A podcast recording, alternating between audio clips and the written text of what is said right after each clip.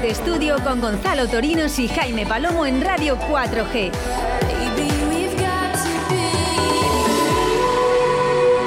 Hola, hola, hola. Hola, bienvenidos un viernes más aquí a Fit Life Studio en Radio 4G, como siempre en nuestra casa, en el 87.6 de la FM. Estad muy, muy atentos hoy a, a Instagram directo y a Facebook, que tenemos aquí un, un, ambiti- un invitado que es un gran amigo, así que a vernos en directo que hoy va a molar más de lo normal. Bienvenido, Gonza. Buenos días. Se nos está acoplando algo por Sí. ahí. La estamos liando. ¿Está? ¿Ya? Vale, perfecto. ¿Qué, qué tal andamos, Gonza? Bien, pues aquí un día más, con compañía. Programa 31 ya, ¿eh? Ya, Programa 31, sí. ya llega el buen tiempo, el veranito y, y la temporada avanza. Está Sí, sí. Casi recta final. Ya salimos en manga corta. Bueno, ya sabéis quiénes somos. eh, Gonzalo Torinos, Jaime Palomo, hoy con la invitación de Alberto Esguevillas en Fit Life Studio en Radio 4G, como decíamos. Ya sabéis por dónde podéis seguirnos en Instagram, arroba Fit Life Studio 4G, eh, en Facebook, eh, en la propia página de Facebook de, de Radio 4G o en nuestro correo para cualquier duda en livefitstudio4g arroba gmail.com. Y como siempre, todos los viernes de 2 a 2 y media. ¿Estamos listos? Vamos a por ello. Vamos a por ello. Déjalo, deja de decirnos qué hacer, cuándo hacerlo, cómo hacerlo, con quién hacerlo. Deja de decirnos lo que somos, lo que necesitamos. No sabes lo que queremos ser, porque somos lo que no te esperas, lo que está por pasar. Somos un futuro aún por imaginar. Universidad Europea Miguel de Cervantes. Es tu momento.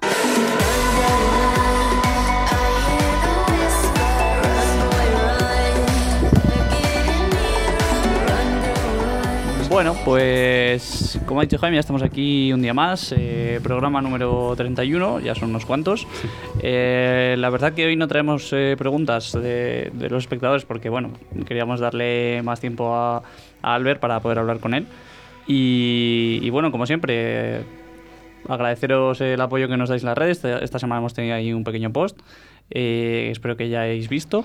Y si te parece, Jaime, pues vamos al lío. ya. Vamos directo con la entrevista. Bueno, yo le, le presento un poquito, pero Sí. luego que se presente él, él más a fondo. Hoy, pues, eh, como veis, está en directo con nosotros. Hemos querido que venga porque es un, es un gran amigo, Alberto Esguevillas, eh, entrenador nacional ya, ¿no? De- de- Prof- casi profesor. ya. Casi profesor de máximo nivel de, de tenis, preparador físico y, y profesor en la Universidad Europea Miguel de Cervantes, nuestro patrocinador y, y nuestra casa de, por lo menos de conocimiento, ¿no? Sí. Y sin más le presentamos, queremos, eh, Albert, eh, que más a fondo te presentes. ¿Quién eres? Hazte un poco... Bueno, primero agradeceros que me traigáis aquí. Eh, bueno, nos conocemos de hace mucho, Mm. os he entrenado, os he dado clase en la uni y, y bueno, y somos amigos, ¿no? Eh, bueno, yo soy eh, Alberto Esguevillas, como bien has dicho, eh, profesional del deporte, que esto es lo que primero que creo que te queda claro en, en todo esto. Eh, me licencié en, en nuestra casa en la Euro- en la Universidad Europea Miguel de Cervantes hace, hace unos cuantos años ya. Y, y gracias a, a todo, pues me puedo dedicar un poco a todos los sectores de- que nos faculta la, la carrera, ¿no? Eh, me dedico un poco al alto rendimiento, bueno, un poco, un poco bastante, eh, a través del- de la academia de tenis que tengo de competición, eh, sobre todo de menores, hasta ya unos 20 años. Después también eh, doy clase en la universidad, como has dicho, Fundamentos del Deporte 3, eh, preparador físico de jugadores profesionales de pádel, que por suerte también estoy trabajando con los dos números 2 del mundo, chico y chica, que luego hablaremos de ellos. Y, y bueno, también me- estoy especializado en gestión deportiva, en asesoramiento de proyectos y, un poco de todo. Pues te digo que la, la labor es amplia, pero bueno, siempre eh, en- enrocada en el deporte. Al final, eh, nosotros hablamos mucho de ello, pero representas un poco eh, todas las salidas profesionales o las principales Sí, que puede... de una manera u otra, pero sí. Claro, me queda una que no me gusta, que es la Que la investigación. investigación, pero bueno. que no me gusta, que por eso hay gente tan buena y, y demás, pero a mí no me. no me Pero tocas casi todas, ¿no? Al final el alto rendimiento, el entrenamiento para la salud, la gestión, eh, la docencia. Sí. Al final un poco Sí. to- todas las salidas que muchas veces eh, eh, los chavales jóvenes que estudian nuestra carrera dicen, ¿y por dónde salgo? Pues unas cuantas cosas hay que hacer, Te- ¿verdad? Puedes especializarte, y que yo lo intenté, pero es muy difícil. Al final, yo creo que este mundo es muy difícil vivir de una sola cosa Sí. o, o solo saber de una sola cosa. Nos facultan para saber de mucho, que acabamos sabiendo de poco y nos toca especializarnos, ¿no? Pero bueno, eh, yo lo agradezco poder dedicarme a tantas cosas distintas, aunque es difícil, pero, pero es bonito. Sí, sí, sí. Se echan horas, ¿eh? Demasiadas. A ver, yo aquí tengo que decir una cosa, porque no me puedo quedar callado.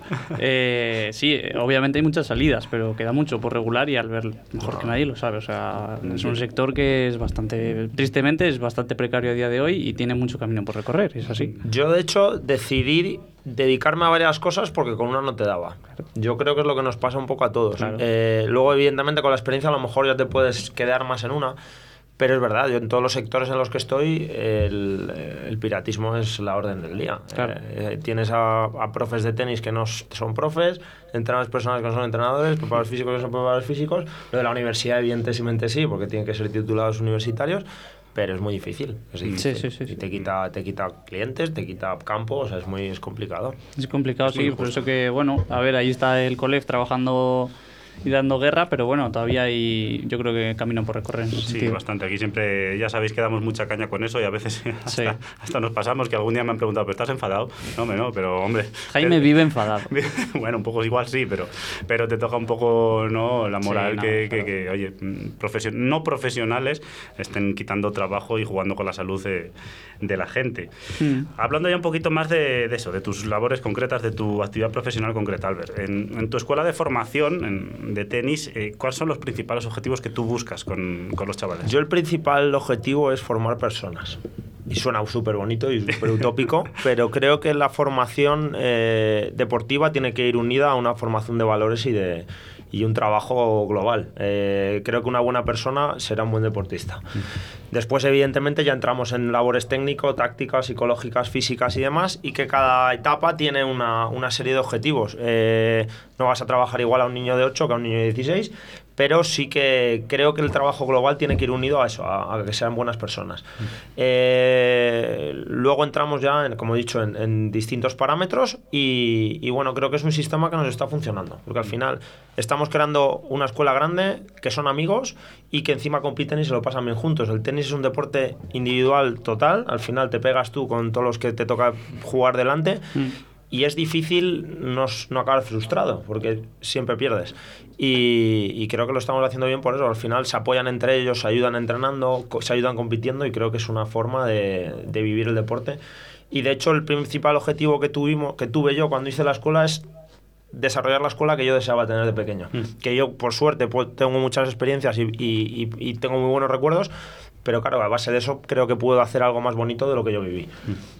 Yo en ese sentido estoy de acuerdo con, con, lo que dice Albert, porque yo también he vivido un poco no, no tanto bajo una escuela como la que ha creado Albert, que está muy bien porque seguro que tiene una estructura más estable, digamos, pero yo también viví esa etapa de, ser un chaval, el padre no es como el tenis, pero al final son dos en vez de uno, también pierdes muchas veces, eh, pero tengo la suerte de que al final, pues tanto con Javi como con Álvaro, hicimos un grupo y, y creo que ese objetivo que comenta Albert de formar personas es muy, muy importante, sobre todo en etapas tempranas, de, de cara a que hagan un grupo que pueda prosperar más allá del propio deporte, porque al final no todos pueden continuar. Unos tienen unas capacidades, otros tienen otras, y no todos continúan. Pero lo bonito es que eh, cada uno eh, vaya tomando su camino, pero que ese contacto eh, pueda perdurar en el mm. tiempo.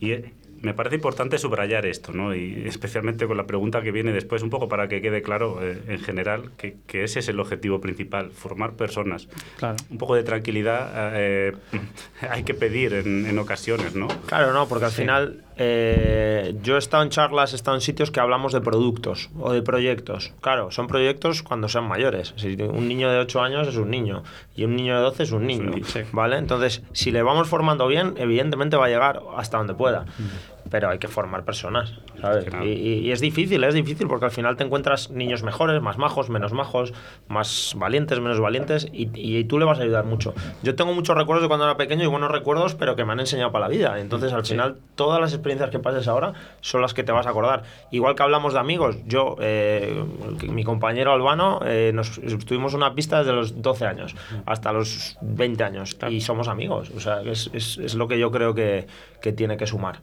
hablábamos de eso, pues enlazando con esta siguiente pregunta, que es, ¿qué ocurre con los padres? ¿Cómo es el trabajo con los padres? Porque eh, lo hablamos tú y yo muchas veces, pero bueno, para que la gente lo entienda, atender a las exigencias de los padres que muchas veces no concuerdan con los objetivos de la escuela o del niño o del entrenador. Es, es difícil, es difícil porque hablamos de proyectos, eh, yo tengo 60 jugadores, tiene 60 objetivos distintos, pero el papá tiene uno, uno, y, y quiere que sea el mejor. Entonces es, es difícil. Yo creo que entra siempre la, la labor de la comunicación, de la explicación, de hacer partícipe, de que te ayuden, de estar encima. Y, y llegar a consensos, porque si no es imposible. Eh, esto es como, son empresitas, ¿no? Y todos son tus jefes, tienes 60 jefes. Si no llegamos a un acuerdo, nos explicamos, eh, la- mandamos informes, grabamos en vídeo, todo esto al final no se sabe. Porque claro, la visión es periférica. Tú ves al niño 3, 4, 5 veces entrenar a la semana, pues el papá le ve un partido. Sí. Juega mal, hostia, ¿y qué ha pasado? Pues ya Sí, conclusiones pero esto- eh, Claro, pero esto es como todo. O juega muy bien, también puede pasar al revés. Juega muy bien y ya es que hay que moverle de grupo Claro. a otro que jueguen mejor porque es que fíjate qué resultado ha conseguido. Sí, o sea, se polariza mucho las- los dos aspectos, tanto el que pierde inesperadamente como el que gana también inesperadamente. Claro, Entonces, pues sí, eh, claro, es que al final es lo que dice Albert. O tú avalas lo que dices con vídeos, eh, resultados y datos, o, o el padre se puede fiar de ti o no. Claro. Eso- puede confiar en ti o no. A eso iba yo, eso que has dicho, esos informes, esos vídeos, explícalo un poco qué significa eso, porque Claro. yo te lo he visto trabajar, pero para Claro, que la gente entienda yo, cuánto por ejemplo- trabajo hay detrás. No, claro, es que no, el entrenamiento, yo siempre lo he dicho, el entrenamiento no se puede quedar a las dos horas que viene el niño o el día que venga. Tiene que, esa sesión tiene que estar preparada. Cuando acabe esa sesión tiene que estar evaluada. Eh, tiene que haber unos objetivos anuales. Tiene que haber una grabación en la que veas tú, pues yo quiero mejorar a este niño y tienes que saber si lo has conseguido, porque al final todo es periférico. Si tú dices, no, este niño pega mal a la derecha, Sí, es y acabas el año y dices, nada, ha mejorado. Pero ¿dónde está? ¿Dónde lo enseñas? Hmm. Luego informes también, porque el, el papá no tiene por qué saber lo que está pasando. O, o- o- o puede pensar que está mucho peor o mucho mejor de lo que él piensa. Entonces, todo esto es un trabajo muy es global y exigente, evidentemente. Pero, pero claro, ahí entramos en lo, que, en lo que te has formado. Esto no lo vas a ver hacer. Eh, gente, y ya no hablo de la carrera, ¿eh? yo ahora, estoy, como te decía, estoy cursando el, el curso de profesor nacional y todo esto te va, y yo sigo aprendiendo, o sea, que es que son cosas que necesitamos formación. Y uno de los problemas que yo creo, eh, porque yo lo veo todos los años, cuando llego a la universidad pregunto, ¿tú qué quieres hacer? Y siempre te dicen, "Mm, ser profe, vale, ¿pero de qué? De instituto, vale, tienes que hacer todo esto, ¿estás dispuesto? Uf, ¿sabes? O sea, yo creo que todo esto necesita, necesitamos especializarnos todos y, y para ser mejores, no para, no para, y para diferenciarse, evidentemente, pero necesitamos ser mejores. Y es lo que funciona. Yo creo que necesitamos trabajar, trabajar y trabajar. para- Sí, sí, yo estoy de acuerdo. En ese sentido, eh, mm, esto nos lo comentó Guille, ¿te acuerdas cuando vino? Sí. Que él empezó a trabajar en el BRAC como nutricionista y decía que, claro, que muy bien, él llegaba con todos sus conocimientos en la cabeza y cuando llegó allí se plantó y ya todo no, no era tan bonito como decía la teoría. Y yo estoy de acuerdo con lo que dice Albert, que sí, que obviamente Mm, me parece que igual, mi opinión es que en este campo igual va un poco al revés, puede ser, porque tú llegas a un, a, una- a un sitio con unas circunstancias y tienes unas circunstancias, te tienes que adaptar y formarte para eh, cumplir expectativas en esas circunstancias, ¿no? Como en otros trabajos Hmm. que necesitas la formación previa Sí. para luego eh, ac- acceder, digamos, a la, a la plaza laboral. Yo creo que sabemos más de lo que podemos demostrar. Eh, pues Sí. Hemos estudiado mucho, evi- bueno, sí, hemos Sí, estudiado sí, mucho. Y, y lo que dices tú, porque yo me acuerdo, eh, sistema de entrenamiento de fuerza, ta, ta, ta. llegas allí y dices, hoy voy a hacer esto, lo haces y no funciona. Claro. Dices tú, ¿y ahora qué, ¿y ahora qué pasa? ¿Y ahora qué hago? Y ahora ¿No? Y- y claro, es que si hago esto no es lo que he estudiado. Y al final te tienes que adaptar a, Mm. a estas circunstancias. Y, y sí es cierto que no es, no es fácil. Claro. Una gran variabilidad. En- con estos chavales, eh, esta- en esta escuela de tenis, Albert, ¿tú cómo, cómo trabajas? ¿Cómo trabajas en, Hay distintos niveles. Mm. Eh, partimos desde el nivel de, le llamamos precompetición, en el que los chicos ya tienen que tener idea de haber jugado al tenis, eh, para hacer, pulir lo que es la técnica o para llegar a una precompetición. En la precompetición ya empiezan a jugar sus primeros torneos y ya pasamos a lo que sería la competición de menores. La competición de menores va a llegar normalmente hasta los 16, depende del nivel, y ahí entramos ya en la competición y si Dios quiere que a mí no me ha tocado es la élite. A partir de los, bueno, ya se va adelantando, pero llegaríamos a unos 18 años, 17, 18 años. Ya depende de la evolución de cada, de cada jugador. de cada jugador. Y en estas etapas que hablamos, ¿qué, qué ocurre con estas famosas etapas? Eh, sobre todo me refiero al, al, tema de quemar etapas, de dejar que el niño tenga su progreso natural. Yo creo que, que o sea, cada, cada uno va a tener unos objetivos, pero claro, el problema viene, y a mí me pasa este año, eh, con, bueno, contigo he hablado con Ainara, que ha sido campeona de España este año, eh, me marco unos objetivos al principio de año y en marzo se les había Ventilado. acabado. Y te quedas así y, está, y te quedan nueve meses. Con Noah me ha pasado igual, en marzo les había hecho. No es que nos, te toca cambiar, tengo que cambiar. Y lo de las etapas, yo soy partícipe y creo que hay que ir quemándolas. No te puedes saltar etapas. O eres un crack, como Nadal en su día, que se pudo saltar todas, o te toca pasar por cada uno, aunque no te guste. Mm. Jugar torneos menores, jugar torneos mejores, ir subiendo, subiendo, porque va a haber una pared. Mm. Y si no estás preparado para esa pared, te toca bajar. Claro. O sea, que hay que ir poco a poco, muy Claro. poco a poco. Y no saltárselas, ¿no? Que a veces No, se no, porque yo mucho. creo que es peor. Al final, yo, mira, Ainara, que es el caso que podemos decir, eh, yo no, no empecé a jugar torneos hasta el año pasado. Mm, A nivel de ranking ha llegado este año, al final se ha puesto bien porque ha ganado, pero ha llegado justa. ¿Qué pasa? Que había niñas que iban jugando torneos, torneos, torneos. Ha llegado este año ya fresca y, y ha salido. ¿Sabes? Si no hubiera salido, eh, creo que el, el fracaso no hubiera existido. Si tú vas jugando mucho, no sale, no sale, no sale, al final yo creo que te quema. Son niños muy pequeños. O sea, hay que cuidarles a nivel mental, hay que, hay que, hay que cuidarles. Mm. Sí. Es, que, es que es eso, es, es que son niños. O sea, a veces se pierde un poco la perspectiva, ¿no? Lo dices tú, es que Nadal tal, bueno, pues es que Nadal hay uno. Y, se- Uy, y habrá uno. Y hay otro. Y habrá uno. Sí, no sí. habrá más. Y si lo estamos viendo. El Mm. tío tiene. Le estamos viendo en Madrid que es que es, que es imposible ganarle. es que no le ganan. ¿Sabes? Y juegan genial y es que no le ganan. O Sí, sea, que es que esas personas. Va a salir una. Son especiales, y, Y- pero hay uno. El, el resto y, son niños y daremos, igual que hemos- lo podemos decir de Messi, de Cristiano Ronaldo, es que hay gente que es especial. Sí, sí, sí. ¿sabes? Y es muy raro que tú tengas a ese niño en tu escuela. Mm. ¿Sabes? Que eso es lo que yo con los padres lo intento, lo intento aclarar. Eh, está estudiado que llega un niño de cada 14.000. Haz las cuentas. Sí, sí. ¿Va a ser el tuyo? Ojalá. Hombre, ojalá, claro, pero Ojalá. esto como la pero es lotería. Muy, muy difícil que sea, Muy que sea tu difícil. hijo. Eh, cambiamos, si te parece, al ver un poco el foco, porque al final eso, hemos dicho que te, dedicas a varias cosas en el ámbito Claro. profesional y por intentar tocar un poquillo todas, o, Sí. que- o, o- o- o las más eh, importantes o que, o que más llaman la atención ¿no? de- de- del oyente. Y, y hablamos concreta ahora, concretamente ahora de, de tu labor como preparador físico en profesionales de pádel. Eh, cuéntanos un poco esa parte que es... eh, a Yo, bueno, dedico las mañanas, la mayor parte de las mañanas, a, a jugadores profesionales. Eh, actualmente entreno a. Este es mi cuarto año con Sancho Gutiérrez, que es el compañero Fernando Velasteguín, eh, actual parejados.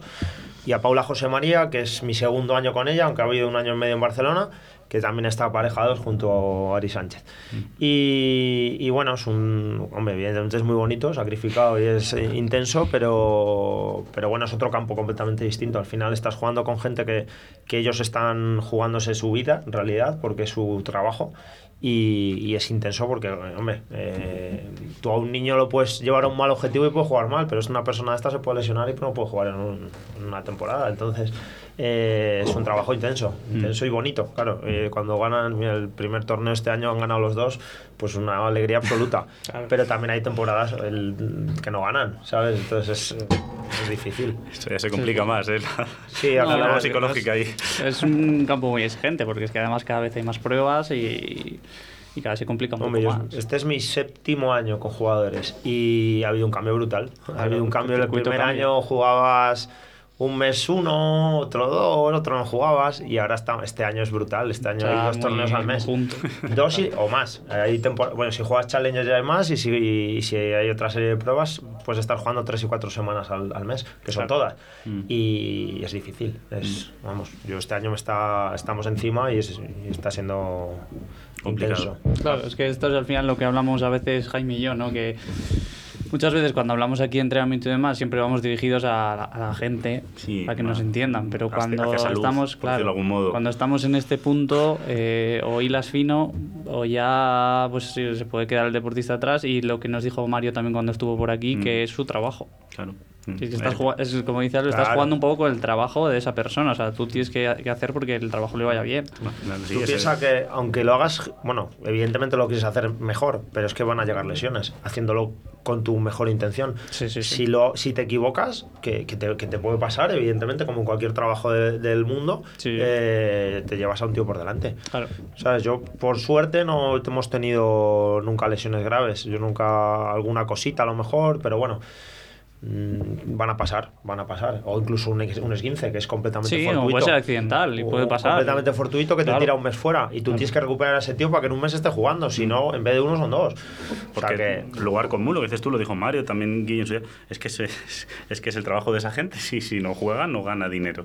Claro. Y, y tienen Sí, que sí. vivir como vivimos nosotros con nuestros Sí, sí, trabajos. Sí, y yo, corren ese riesgo. yo en, en este sentido sí que he podido hablar luego con un par de chicos que, que han competido en baloncesto a mucho nivel y me parece que el- el- todavía el nivel de exigencia que hay en el pádel no es el de otros deportes, quiero decir, el nivel de competitividad, o sea, lo en serio que la gente se toma el entrenar sus horas en baloncesto o quizás otros deportes que llevan una historia un poco más detrás, todavía no llega a ser, desde mi punto de vista, el, el que tiene el pádel, ¿no? Pero, pero sí, yo eh, hay veces que hablo con gente y me, incluso todavía me sorprende. Quiero decir, habiendo visto lo que he visto, que es bastante, todavía me, me sorprende eh, el grado de compromiso, de competitividad que hay en ciertos ámbitos, eh, porque es brutal. vamos. Sí, hombre, yo aparte, yo, yo mucho, bueno, tú sabes, con toda la gente que entrena y te encuentras de todo. Te ves gente muy profesional. Sancho y Paula este año están súper profesionales. A Paula, por ejemplo, que tú la conoces también, pues eh, se ha ido formando como Sí. jugadora Sí. y ahora es una profesional como la Copa de un Pino.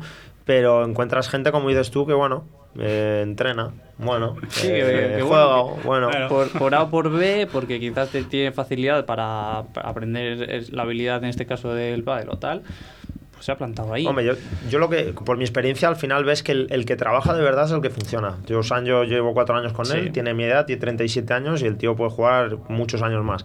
Lleva entrenando fuerte muchos años.